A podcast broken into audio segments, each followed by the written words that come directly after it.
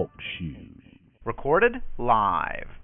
From Coolidge, Arizona on April the 8th, 2018. My, it's good to see all of you tuned in today. And we have some things that hopefully will be helpful to you in your journey.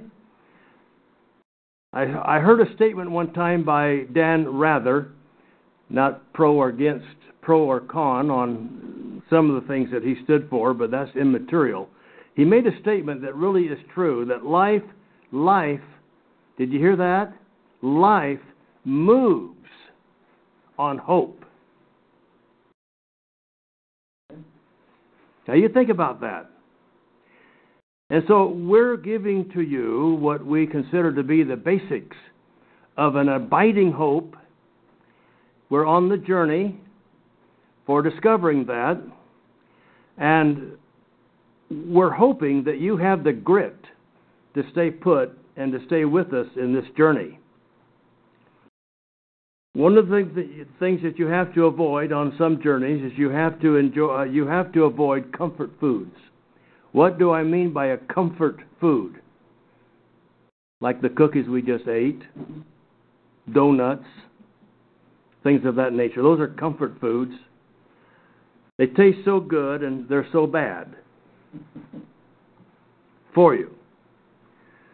We have to avoid comfort religion. And we're not here teaching basket weaving. You're going to have to think. And so it's not a comfort religion that God brings to us, although it ends in being comfortable to those who abide by it. But there's a lot of discipline involved. A lot of discipline involved. And so, on the beginning of our notes tonight, or this morning, uh, we're asking you to listen are you breathing just a little and calling it a life? God says, I wish above all things in the book of James that you, you, you may um, prosper in body, soul, and spirit. God looks at the complete being and wants us to be complete in our life's experience. He wants us to learn to love life. And you don't get it by just barely breathing. You have to exercise. I mean, last Sunday um, we had Lori here, and she was sharing with us the positive effects on her lungs in mountain climbing. Climbing and stretching those lungs, and the results of it was that they felt refreshed and invigorated. Um, and so true that is religiously.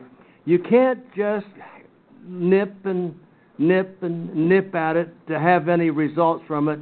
You have to really exercise. Have to get involved in it. So we have looked in a little bit of a review here where we have been.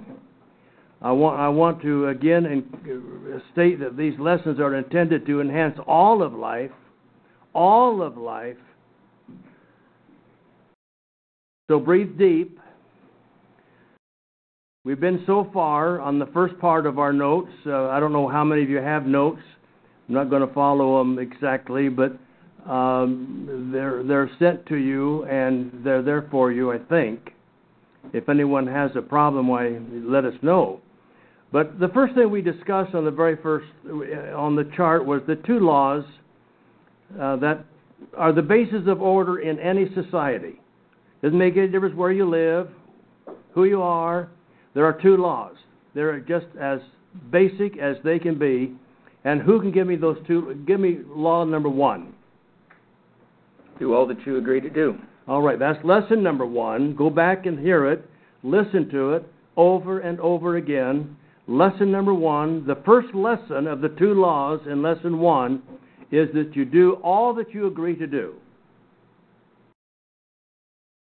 that words have significant meaning. And if they don't, don't use them. The second law was we're, we, we're just we, we can't be exhaustive in our review here, just the highlights. What's the second law? Respect others and their property. All right. You do not infringe on other people or their property. And we have to remember that word for word, get it memorized, go over it and over it, make sure that the children learn it and know it and can quote it, and then from rote memory it becomes a part of the heart. Nothing gets into your spirit until it is memorized by rote. So it has to be through memory. Memory is the capacity that God has given to us through which truth becomes a part of our spirit. That's why memory works. I have a Bible that I got from my mother before she passed it. Well, at her, it was given to me at her funeral. And in that Bible, which was her last Bible, page after page in the front, all those bare pages filled with her memory verses. She memorized verses every day. We taught us to memorize verses. So it's very important to get things into your mind in, in a memory rote form because it's, that's the access that they become a part of your gizzard for those of you who are fowl. And then we looked at two lessons from that that we learned from God, about God, from the two lessons horizontally, how people get along in a society. We learned two things about God. One is that God does what He says He's going to do, He never violates His word.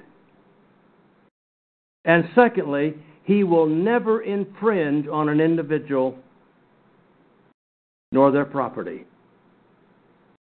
We'll learn that from the Scripture. Now, that doesn't mean that in the process of revelation, there were those with whom He did predestine.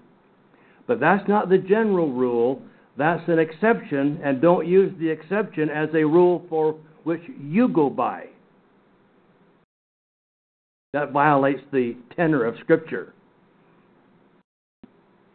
So we'll learn those two things about God. We need to know those two things about God that He will do what He says He's going to do, and we can trust Him on that. And the Bible is a record of God doing what He said He was going to do. And that He will not infringe on the individual in any way, because to do so violates His purpose for creation. And we'll talk about that in later lessons. Then, thirdly, we talked about the two physical laws. The two physical laws, if you don't have that word in there, you probably need to add it in there. The two physical laws that all questions about origin, the origins of the universe, and the history since the origin, the two physical laws that every question must be answered through. And one is, of course, the first law of thermodynamics. And by, by the way, this is not exhaustive. There are many things involved in this. We give you just two so that you have a basis of coming to the realization that what we're talking about is reasonable. And you may have to pursue it further than this.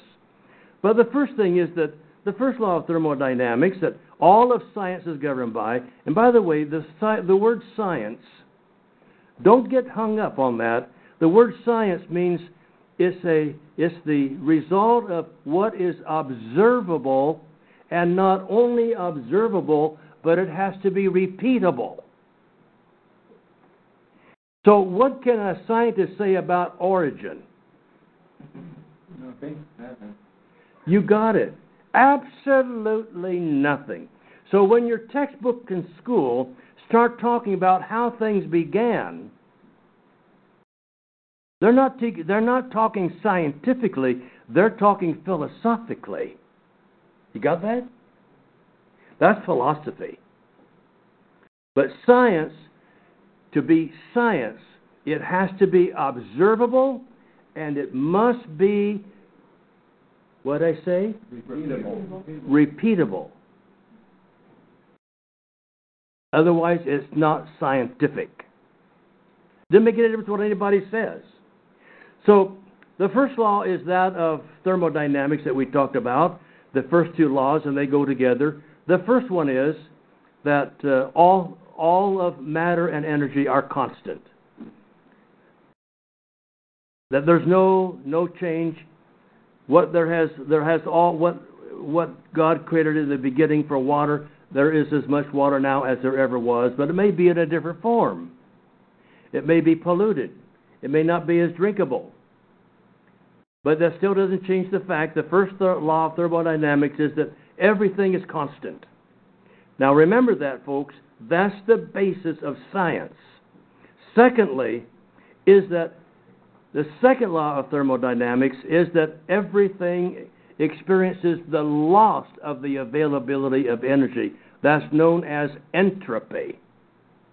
Let me illustrate it again. I did the same thing last week, but by way of review, um, we need we need to remember that um,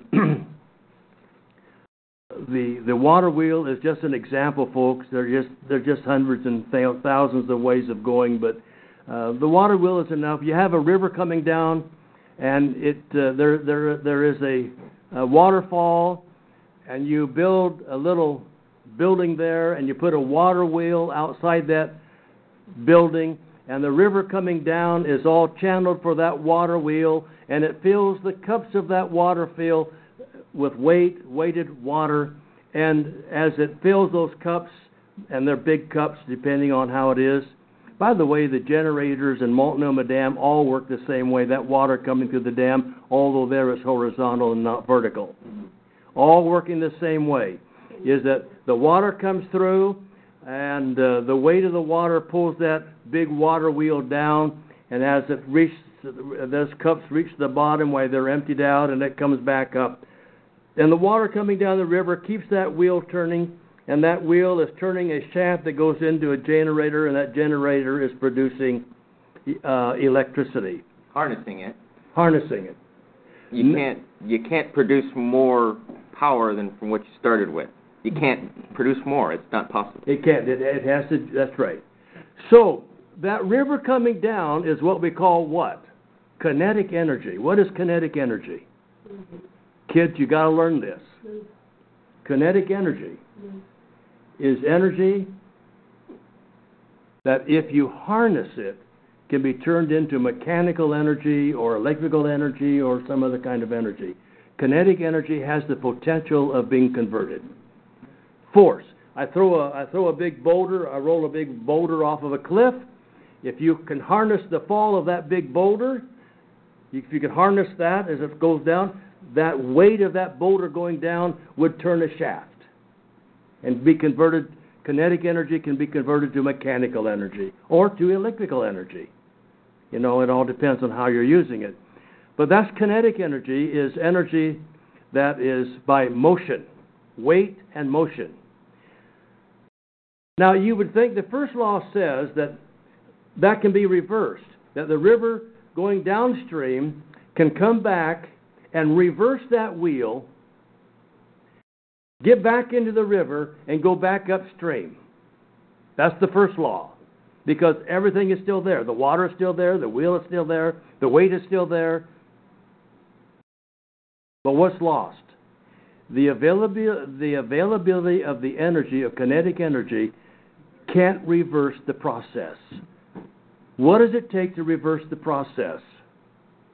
An external agent. And that's if you realize that, you will never have any issues with evolution again in your life. One is that all things are constant. Secondly, that there is the loss of, of, of the availability of energy, that things cannot be reversed without an external agent. So when God created, everything was created full grown, full bore, and from that point on, we are all in the state of deterioration. When you are born, you begin to die. Now there is an external agent available to you. That's what these lessons are about, is to bring you to the idea of the external agent that can change the laws of thermodynamics. But David, I believe that nobody plus time plus change plus nothing equals everything. Yeah. So you got a problem. Yeah. That's what you believe? I can't change that. And God won't change it either. So you're stuck with it. That nothing, nothing, nothing, plus time, plus chance equals everything. You got a problem. And I would say duplicate it. Give it more time. Yeah, duplicate it. How about And more nothing? Take a cup with nothing in it, then remove the cup. Still has nothing, right? You got nothing, nothing. And w- wait until something happens out of that. Give it more time. And eventually, your dream will come true. Yeah. Wishful thinking. All right. Every question about from science has to answer those two positions. Everything about every question about origin and the history since the origin must fit into law 1 or 2 of thermodynamics. Then last week we we noticed two more things. The two foundational facts about the creator. One, what's the first one? He's hidden. God hides himself. Now, don't try to bring God out of hiding or you become permanently cursed. Don't do that. Don't bring God out of hiding because it says, remember the verses we read? God hides himself. No one has seen God at any time. Folks, there's a reason why. But you know why folks are, are confused about what that means is they don't have the world view that's established by the Scripture. And if you don't have the right world view, you can go anywhere you want. Let's get real. That's what I say. This is a journey. And folks, you've got to have the grit to stay all the way through the journey to come to the right destination. God hides himself. He hides himself. He keeps himself to keep us in the situation of faith. And in order to do that, he created the human being with the capacity for faith. Of all of God's creation, we have a capacity for faith. That means we can collect information, and from that collection, we can draw rational conclusions. And David, here's here's one. The apostles who were with Christ when he was a man experienced a lot of things when they witnessed just the messenger of God. After all of their experiences at their age with their experience and wisdom, what did they do? They fell down. They Yeah. Whether it was it was oh it was overwhelming to them. Straight down on their face. And at the very last, they were at a distance. It was more than they could take. And so you can see Yeah. why, you know, we, it's, it, when it's taken out of our control, we don't have free will anymore. Right. So we're protected by God being hidden. It isn't that He doesn't want me. It's a way to allow us to function and come to our own conclusions, which is what He wants, whether whatever they are. Right. Well, that's good. Good observation. But people read that in the Word, and they somehow they apply themselves to those situations. Well, and And I think that's what you're talking about, right? That's right. We have to get uh, we have to get ourselves out of that. By the way, this is this is free. There are no yous in the Bible. Not in the New Testament. And if you ever put yourself in that, then you got a problem. Why how how can we say that? Because unless there is a specific name, and I don't find my name's not anywhere in the New Testament. Traxler doesn't exist anywhere. No, I, I, I can prove that. You read it through three times and you won't find it. I'll give you a thousand dollars if you do. I'd love to have my name, but I'm not in there anywhere. I've been And- that money for years. You've been hoping for it, haven't you? I can just see your eye. Every time I see Newland, I see dollar signs. You know, there's a Bible in this room somewhere. It's got your name on it. I'm I'm looking to collect. it's right over. Yeah, right here. Right here. It's got my name on it. You got it. Again. I've done it. Yeah, see? So, uh, where was I? There's no you. There's no you. in Oh, the, the the you is always a corporate. You have to be a part of that group to be a participant in whatever it is he's talking about. It is always a corporate pronoun. Now, don't forget that. It's going to make a difference in how you look at the scriptures. But we're not into the scriptures yet. We're we're just building a foundation. By the way, we have to be careful. How much are we willing? How much are we willing to skip in the process of building a right machine? How many parts, Neil, can you leave out of the machines that you work and fine tune down to thousandths of an inch? How many parts of that machine can you leave out and still end up with the right product? none. None.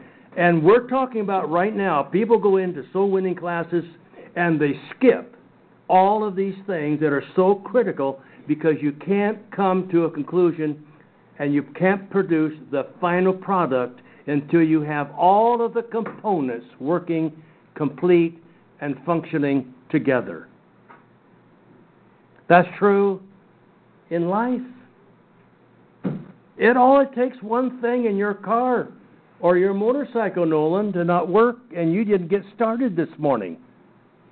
He ended up pushing his, bi- his, his bicycle eight miles to church. It wouldn't start. I'd start. forgotten about that till you brought it up again. So. So now he's turned mad and sour. It's okay. Mine, mine still works. Yeah, I know. So God hides himself. We have the capacity for faith, and God hides himself because he gave us that capacity. And all of life is premised on faith. It began with Abraham. Amen.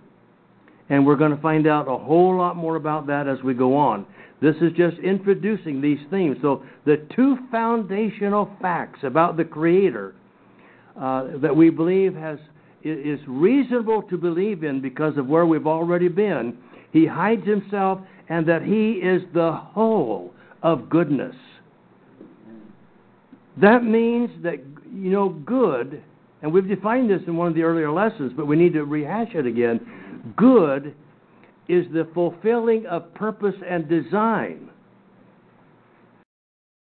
When he made a tree, now let's let's say that he made a barrel cactus that's got thorns on it. And he looked at that barrel cactus out there in Arizona. He said, Wow, that's a great cactus. It is a good cactus. What was it doing? Flowers. It had a flower. And it was producing seeds. That's what it says in Genesis chapter 1. It was good because it was fulfilling its purpose. Bearing fruit is the exact word of Genesis. It was bearing fruit, it was producing a fruit right off the bat. And God said, Now, it's producing a fruit, therefore it is good. That means, folks, that whenever you talk to somebody about God, they have to understand, first of all, that God is a God who hides himself. If you don't start there, don't waste your time. You're not ever going to get anywhere, and they're never going to be converted to the truth. They're going to be converted, but never to the truth. You have to start with God hiding himself. That's the major premise of Scripture. Secondly, that he is the completion, he is the whole. H W H O L E, of goodness. That means that all that he did, all that he does, is purposeful. There is a design and a purpose for all that God does. He is the source of all legitimate purpose. If people do not understand that, don't ever talk to them about Jesus Christ because you're wasting your breath because Jesus Christ is a part of that purpose. But they have to know that. Don't waste your breath in stuff that doesn't matter. The stuff that keeps them more a son of perdition than they were to begin with. Be careful about that. So last week we, we spent time reading scriptures about God hides himself and that he is the whole whole of goodness and that we who come to him must seek him. What is it we seek about him? We seek to become aware of God's purposes. Anybody who doesn't come to God that way, folks, they haven't got a chance. I don't care what you teach them. I don't care how many jails they go through. I don't care how many rehabilitation programs they go through. You have to know that God is a God of purpose. That's why it's talking about that He is the goodness in all of His completion. That all that He does is according to purpose. We have to realize then that all that we seek about God is that there is purpose in life. So the opposite of purpose, which is good, is what? Evil. Evil. Evil is not an entity, uh, a reality in and of itself. It is the absence of purpose. It is the absence of design. So when someone does something wrong, it isn't what they did wrong that's the issue, is that they did that wrong because it was outside of purpose, God's purpose. You hook that into, in last week's lesson, you hooked that into order and disorder, along with some talk about that making evolution impossible. True. Good. I'm glad you brought that up. I just can't go over everything again. Yeah, you can. Yes, I can.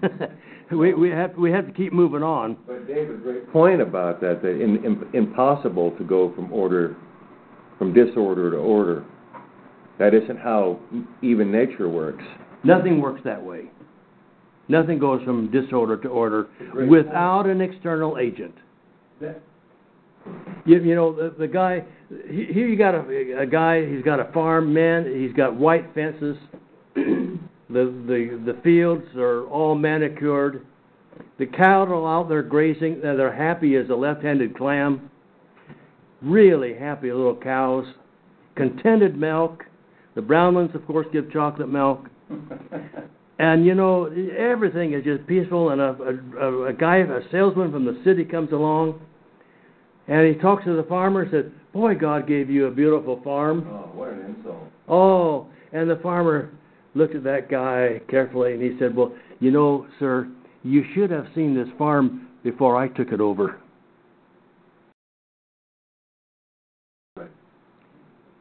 You see, everything goes from or, disorder, I mean, from order to disorder. Every one of God's systems goes from order to disorder. Everything began fully wound up and is in the process of unwinding. It May take a long time. We may not see much of that in any one given lifetime. So here we have um, two more things. We've had the two laws for horizontal people to people relationships, the order, the basis of order in any society. The two lessons we learned from that about a vertical relationship from, from the Creator. These are laws that are established in the Scripture, folks. We've learned about the two physical laws that all questions about the origin and the history since that origin must answer to. We've looked at the two foundation facts about the Creator that God hides Himself and that He is the whole of goodness. Now, folks, you're getting a foundation. You're getting a base from which we can begin to get serious in our journey. If you haven't gone through these lessons, go back and get a handle on them. Now, there's two more things I want to add now. There are two results of creation that have a lot to say. Because I want to introduce now a personal beginning. Go with me to Psalms 19 and verse 1. Psalms 19 and verse 1. Here we have an illustration that the physical universe has something to say.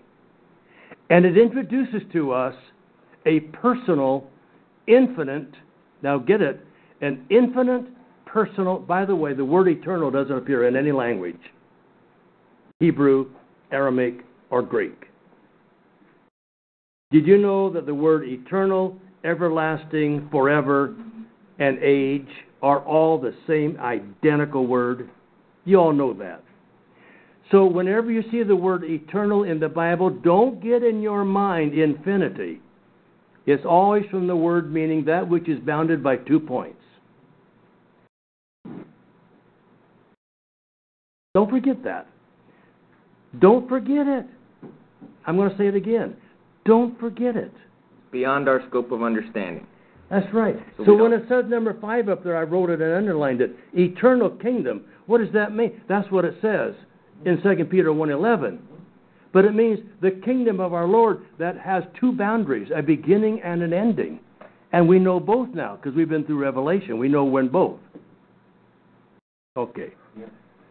So re- remember, there are words that we have assumed in the English language that are not a part of the original languages, and we have a meaning built into our think, into our mind about those words. Folks, they are not biblical. We got to get back to what's real. And just thinking something to be true long enough doesn't make it true.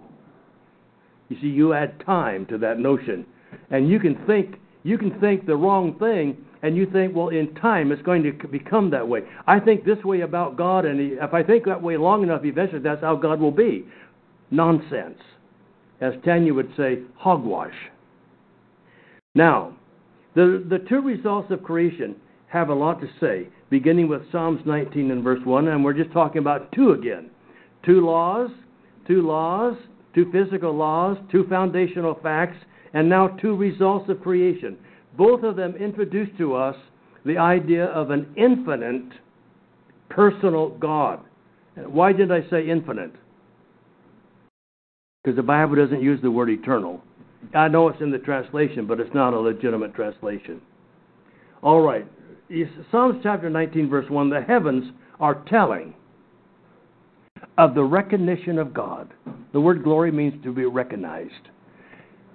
The heavens are telling. They have a word. Have you ever listened to the heavens speak and tell about their view of the infinite personal God?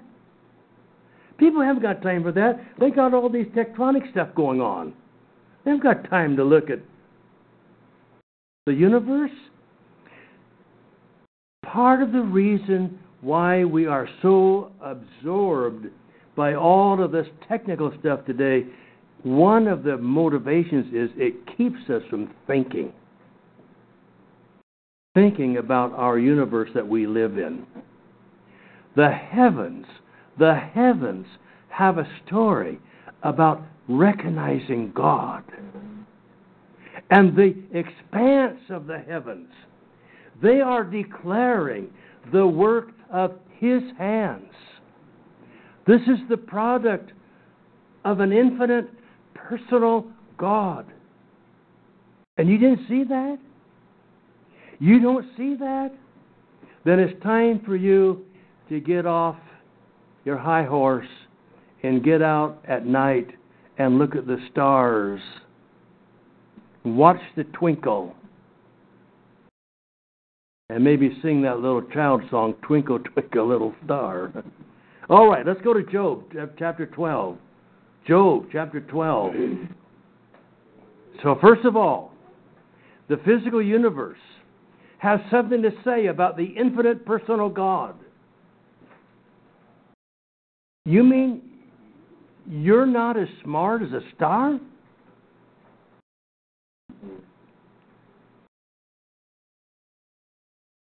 You're not as smart as the moon? It has no brain? And yet it has a message about the personal, infinite God. You need to pick up on that. We all do.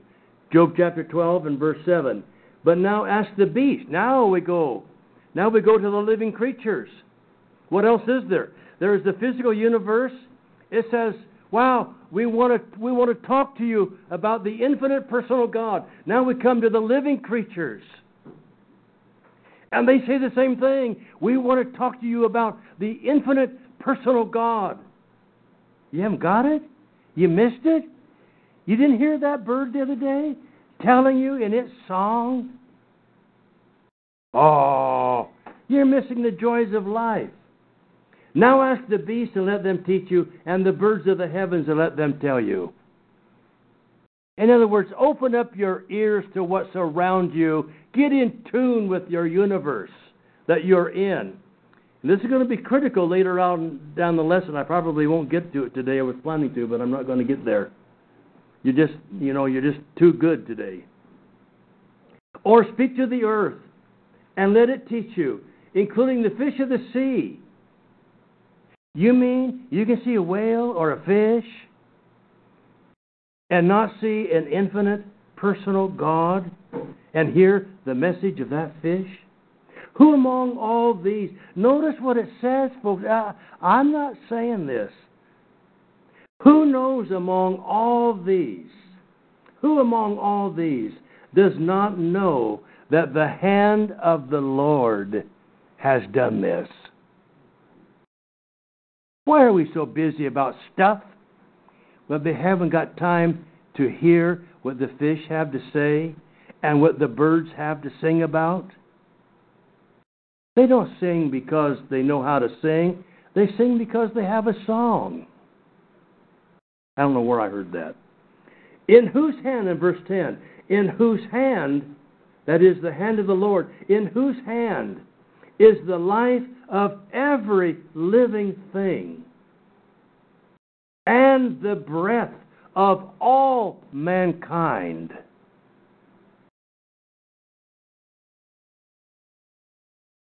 An infinite, personal God.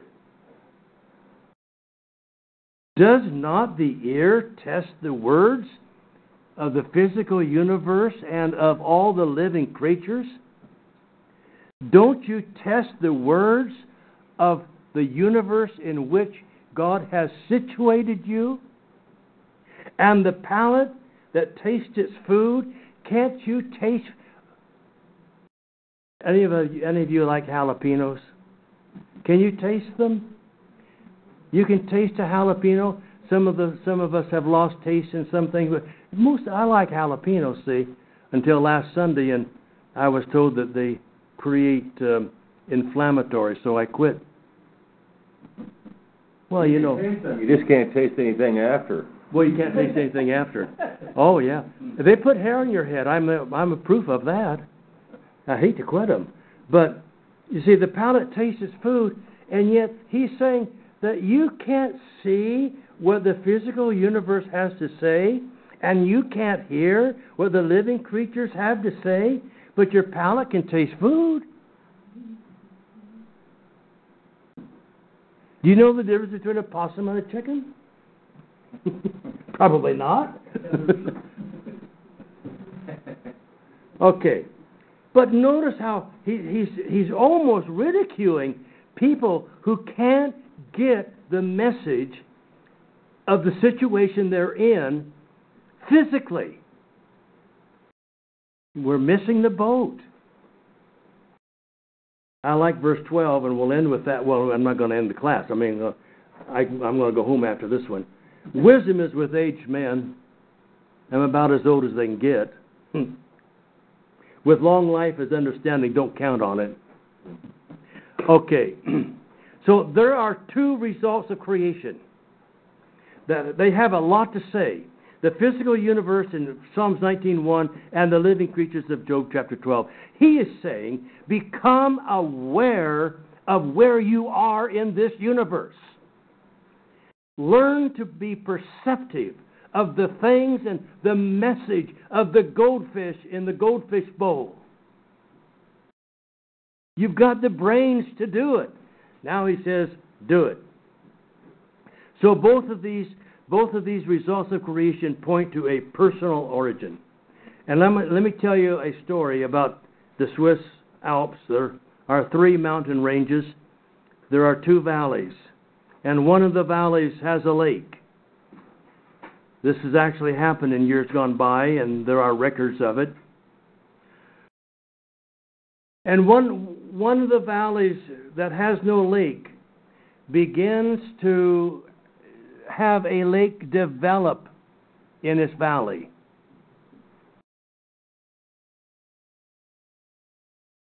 And that lake rises and rises, and pretty soon it becomes observed that the water level in that lake is precisely the same as the lake in the other valley.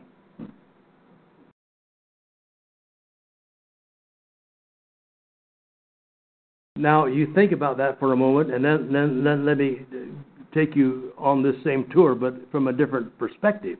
Now we have this lake, and it keeps filling and filling and filling and filling, and now it is 10 feet higher than the lake on the other side of the mountain range. Would anybody suspect that this second lake has as its source the first lake when it rises higher? No. No. Everyone would assume that the first lake that comes to the exact level, the, the second lake comes to the same level as the first lake, has the first lake as its origin. And my, my point would be this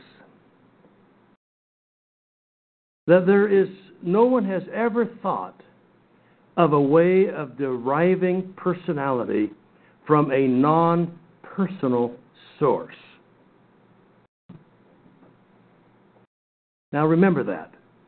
We have just talked about the infinite personal God and have introduced him, and that the physical universe proclaims it, the living creatures declare that, but personality is like that. No one has ever thought of a way of deriving personality from a non personal source. My conclusion to that statement is that biblical Christianity has an adequate and a reasonable explanation for the source and the meaning of human personality that cannot be found in any theory of science, in any theory of politics, in any theory outside of that of the Scripture. There is absolutely no other reasonable explanation for the source and meaning of human personality other than it has come from its personal origin, the infinite personal God.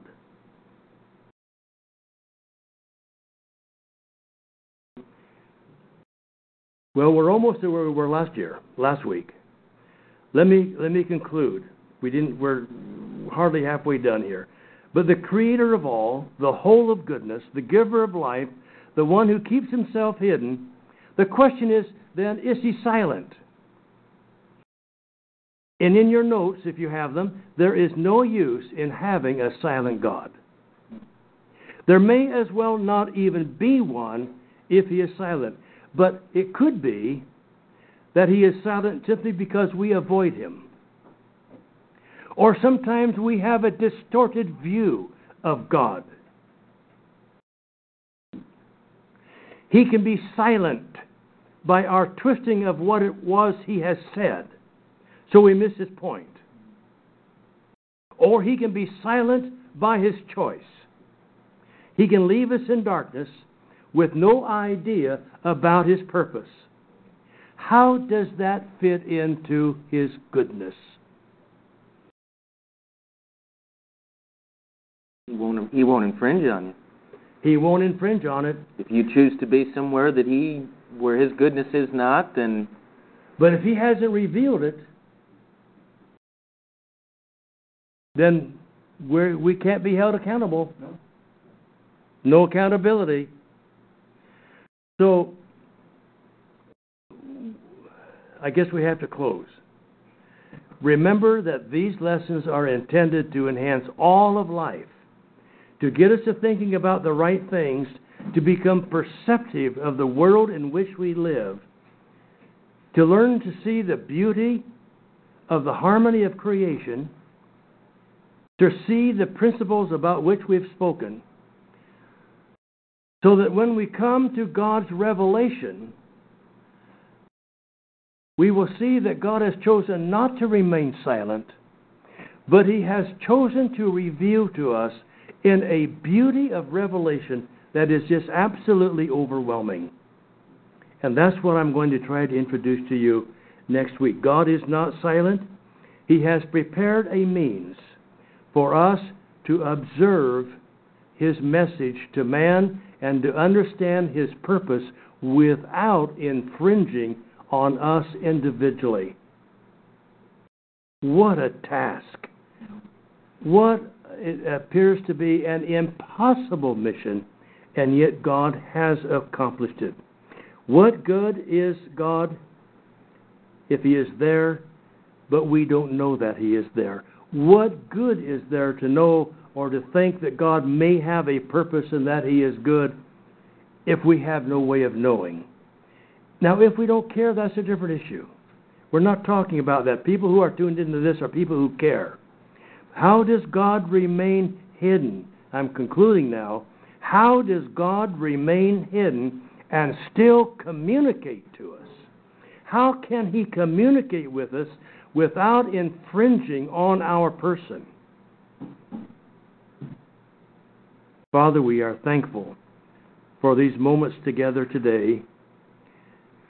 May we be encouraged to think, and may our commitment is to think rightly and to use our capacity for thinking to come to be in tune with you. In Jesus' name, amen.